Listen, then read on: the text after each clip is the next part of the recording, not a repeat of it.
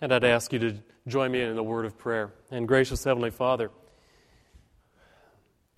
we have celebrated Christmas, and together as families and as friends, and Lord, even alone, we have, we have claimed uh, the promises that have been made from the beginning of time promises of light and life, and promises that are sealed in the, in the person in your Son, Jesus Christ. And, and, and Lord, having taken hold of these promises, Lord, you have taken hold of us as well. Help us to know how it is, Lord, that we shall live our lives now in your hand. And Lord, give us that courage, that strength, and Lord, the radiance of your Spirit to live lives of purpose and meaning as you've intended us, and Lord, for which you have created us from the beginning of time, so that we, your men and women, might be the men and women of God. This we pray in the powerful name of the one who loved us and gave himself for us, Jesus Christ, who is our Lord. Amen. There's a story that is told uh, of a young man in France in those turbulent days immediately following World War II. In the wake of the war, uh, there was a power vacuum that was created in, in Paris that created a tremendous struggle, a conflict between the forces of uh, uh, de Gaulle and the forces of the communists. And the labor unions formed the Communist Party's front line. And this young man was an electrician who worked at the central power plant in Paris. At home, he had a, a young wife uh, who he loved with a passion, and together they had a little daughter and the little girl he just worshiped. One evening, he had dinner with his wife and his daughter. He played a little game with her until bedtime, and, and as she went to bed, he left and, and left to join the party cause in the conflict of the night. He'd only been gone for about an hour when the daughter fell ill to an appendicitis attack. The doctor came and determined that the appendix had burst, and, and there was no time to get to the hospital, and he would have to operate right there in the apartment immediately to save the child's life. Just as he began the makeshift surgery, the lights, without any warning, not even a flicker, went out in the entire city. And the apartment was plunged into darkness along with the entire city. And the, and the wife ran around the house searching for candles and lamps, went to the neighbors to get candles and lamps, but it was too late, and, and the daughter passed away. The mother's heart was crushed, but even more, she was at a loss, wondering what she would say to her husband when he returned. How could she break the news? When, when suddenly he, he, he came home and, and he burst through the door of the apartment, he was thrilled, he was excited. He was just beaming with pride, and he, and he announced, We have won a great victory for our cause. We have shut this city down, and I myself pulled the master switch. Such is the tragedy of darkness. But such a tragedy also highlights the wonderful gift that we have by being the recipients of the gift of Christmas, the light of our Lord Jesus Christ. And to be his people in a world that is constantly turning the lights out on itself. What a time it is coming up to 2015 to be the people who are able to carry the name given to Christ and by Christ, to be the people who are known as light in a dark world. This is the time and this is the season to turn on the lights. Looking back at Christmas, we heard the words of the prophet Isaiah. That's what we began with in Advent that people walking in darkness will have seen a great light.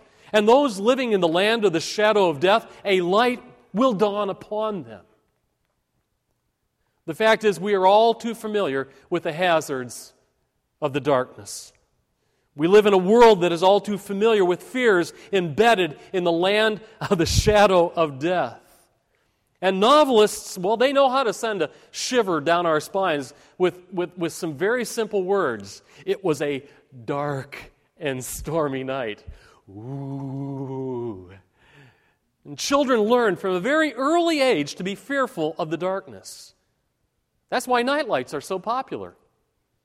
There is a strange power in a little 4 watt bulb that is able to chase away the darkness just enough to give any one of us a huge measure of comfort, isn't it?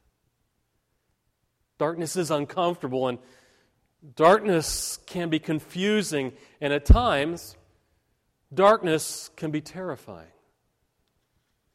But the fact is, it is not invincible. And we are the people who have seen a great light, and in our worship we declare that the light has dawned. To us, a child has been born, and the Son has been given, and his name is Wonderful, Counselor, Mighty God, Everlasting Father, Prince of Peace. He is Jesus Christ our Lord. And for some, that message of the prophet Isaiah, well, it only belongs to Christmas Day and then we move on to Boxing Day and into the year. But the fact that the, is that the, the message of the prophet Isaiah is so much more. Historically, the promise of light sets a theme for the entire season that goes beyond Christmas all the way to Easter. It's a season called Epiphany, which technically really does not begin until the 12th day after Christmas as a celebration of the arrival of the three kings. I know what Christmas is saying. But when I consider the definition of the word epiphany, which the dictionary calls a sudden intuitive leap of understanding, especially through an ordinary but a striking occurrence, well, isn't that the wonder that began with the birth of Jesus Christ? Now, Epiphany is not something widely celebrated in Baptist tradition, but it does launch a season of light, and that is our profile. We are Epiphany people. We are people of the light. And the task of this season that takes us beyond Christmas, well, again, from the earliest church, it defines the mission of our church where every one of us, every believer, every disciple begins now to penetrate the world with the light of the Nativity, the light of Jesus Christ. What a wonderful gift for our world. What a wonderful gift for your world. What a wonderful gift for a world of darkness that keeps turning out the lights. And it's a remarkable gift. In, in the Old Testament, the word light was used to describe the, the tangible essence and the presence of God. In, in Psalm 104, verse 2, it, it describes the glory of God. There we read, O Lord my God, you are very great. You are clothed with splendor and majesty, for you wrap yourself in light as a garment. Light describes the glory of God.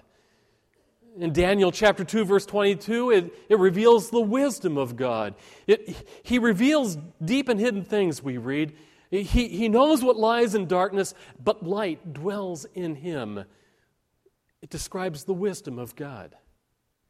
And in Psalm 27, it brings the full assurance of the grace and presence of God. There we read in verse 1, Psalm 27, verse 1, the Lord is my light and my salvation.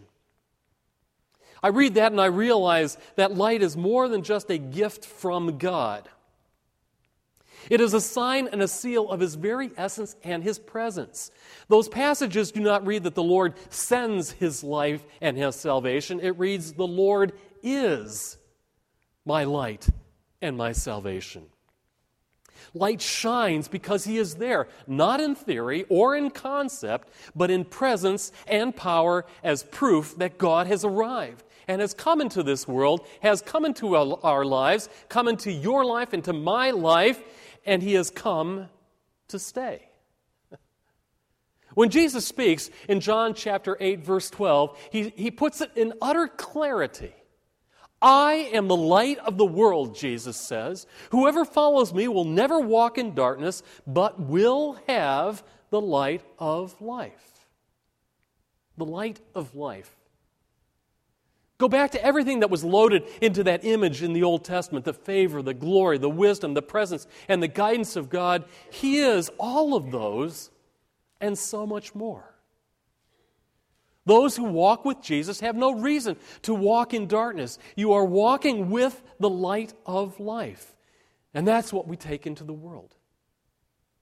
I love the way C.S. Lewis explained his relationship with Jesus Christ. He said, I believe in Christ as I believe that the sun has risen, not only because I see it, but because by it I can see everything else. It is through a relationship with Jesus Christ that life then begins to make sense. And the old, as the old hymn, it, it puts it in a wonderful phrase. He says, I once was blind, but now I see. Amazing grace. It is with light that we discover what was hidden in the darkness. And it is with light that we find the treasures that we would have never seen otherwise. And light empowers us to, to focus on joy instead of sorrow, which is a darkness. And light sets apart blessing from adversity, which is darkness. And it is light that connects us to life rather than death, which is darkness. Think about that promise in John chapter 8, verse 12. Whoever follows me will not walk in darkness, but will have the light of life. now, I don't know where life has taken you. And I don't know where life will be taking you in the coming year in 2015. And I don't know what thoughts hang over you like a dark cloud or extend into the future. But it is my prayer that all of us, that you and me, do find ourselves drawn to the one who is the light with a heart that is eager to pray. That's what I want. I want life, not death. I want joy, not sorrow and, and blessings that more than compensate for any adversity I've ever suffered. I want Jesus to shine all over me. That's what I want. Don't you? That's an Advent invitation, but take care. Because when you respond to that invitation, you not only have a heart that is open for a handout, this issue of light also becomes an act of responsibility. It becomes a mission for each and every one of us. I've always been intrigued by the way Jesus turns the tables on us. And he takes a turn of phrase in the Gospels and he pulls together the cords of our heart and then ties us to himself and to his purposes. Were we to read John chapter 8 alone, it would be enough, wouldn't it?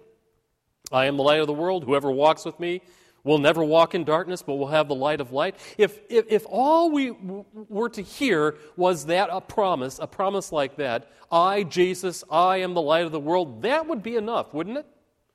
We could take his blessing and we could go ahead and skip our way through our world singing joy to the world, couldn't we?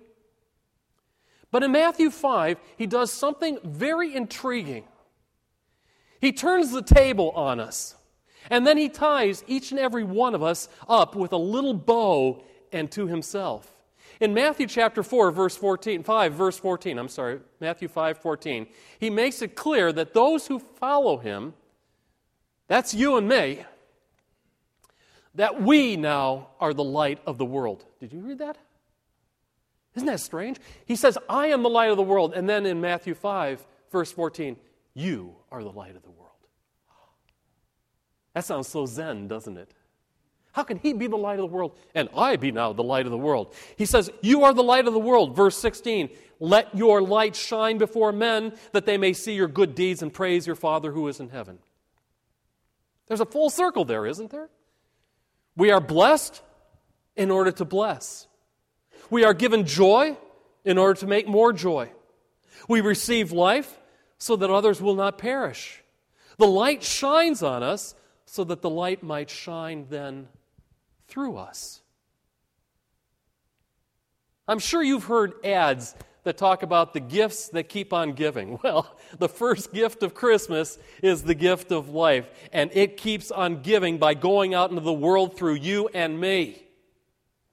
For 2,000 years, those who walked in darkness may have seen a great light, but here at the end of December 2014, our world, your world, will have a chance to see you and me. And my question is in looking at us, will they see the light? I got a hint of the way God intends to work in our lives through a story that was told by Robert Fulghum. In his travels, he met an amazing man, the uh, Greek philosopher uh, Alexander uh, and Christian Alexander Papadakis, the man whose quality of character and radiant presence was recognized by many as the force that brought peace to war-torn, the uh, war-torn island of Cyprus.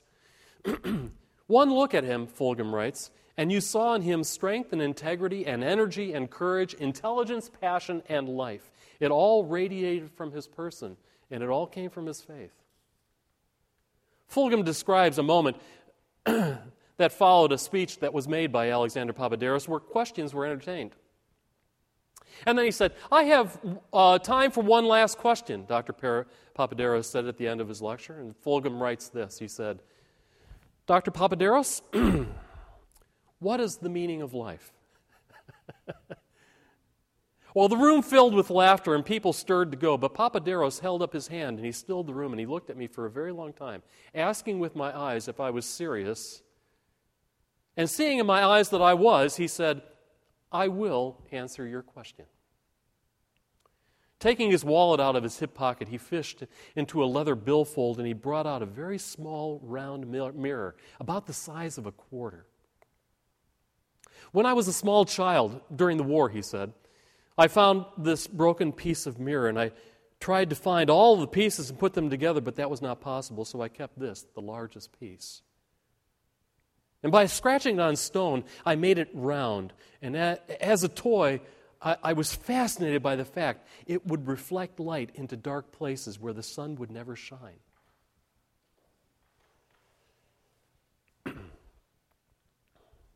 Gotta find my spot. I just, I just lost it. uh, where am I? All of a sudden, I can't see.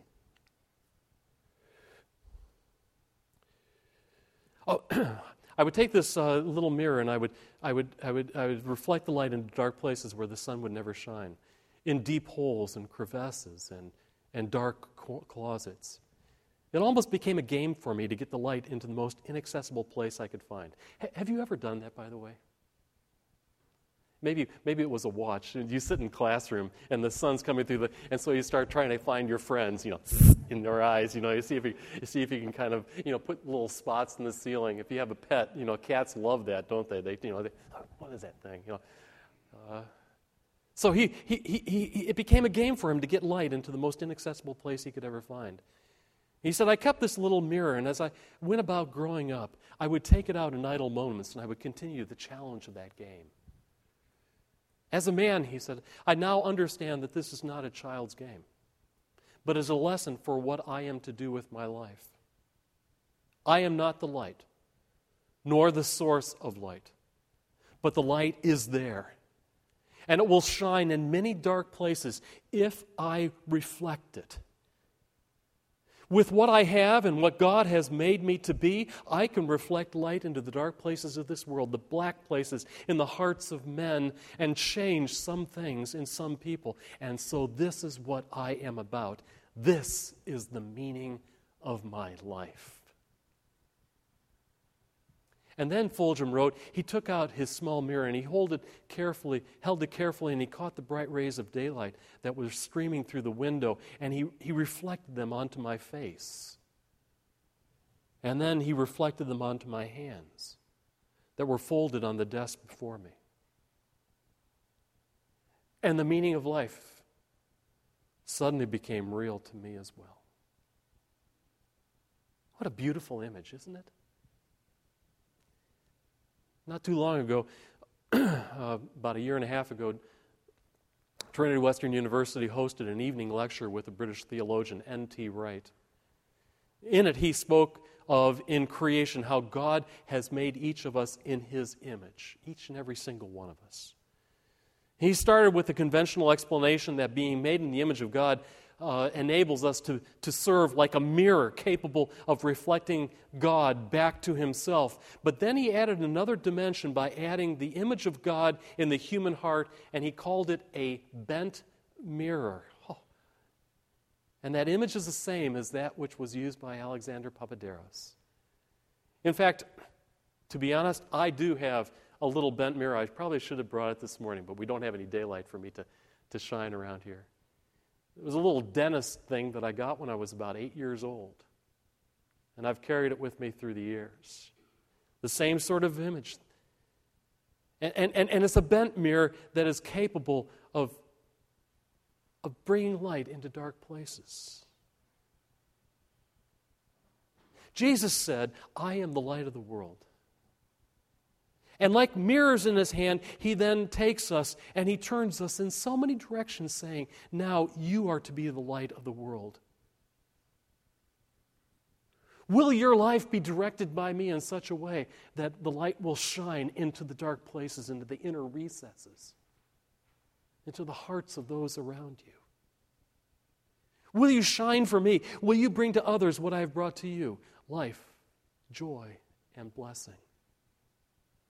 That's the question Jesus raises to those of us who are willingly carrying his name. We are Christians, children of God. We are a people who lay claim to Christmas, and we, we pride ourselves in knowing its true and real meaning. But now it becomes time for us to fulfill its real and true mission. The prophet Isaiah called Jesus the great light. well, there's a cute little children's chorus I'm sure you know. This little light. That's who we are. You may be little, I may be little, but is it in your heart to pray, Lord, I'm going to let you shine through me? Let me shine, let me shine, let me shine. I've asked Grant if we could close with singing that song, but I'm going to give him a chance to prepare. I'm going to ask you to pray to together with me. Would you pray with me? and as we pray, think of it this way God, I am in your hand. I am obedient to you and thankful for the gift that you have given me in Jesus Christ. And so now, Lord, I willingly give myself to you so that you might turn me as you will, to whom you will, so that the light might be reflected into the darkness, and that those, Lord, living in the shadow of death might too see the great light that of Jesus Christ, who is our Lord. In his name we pray. Amen.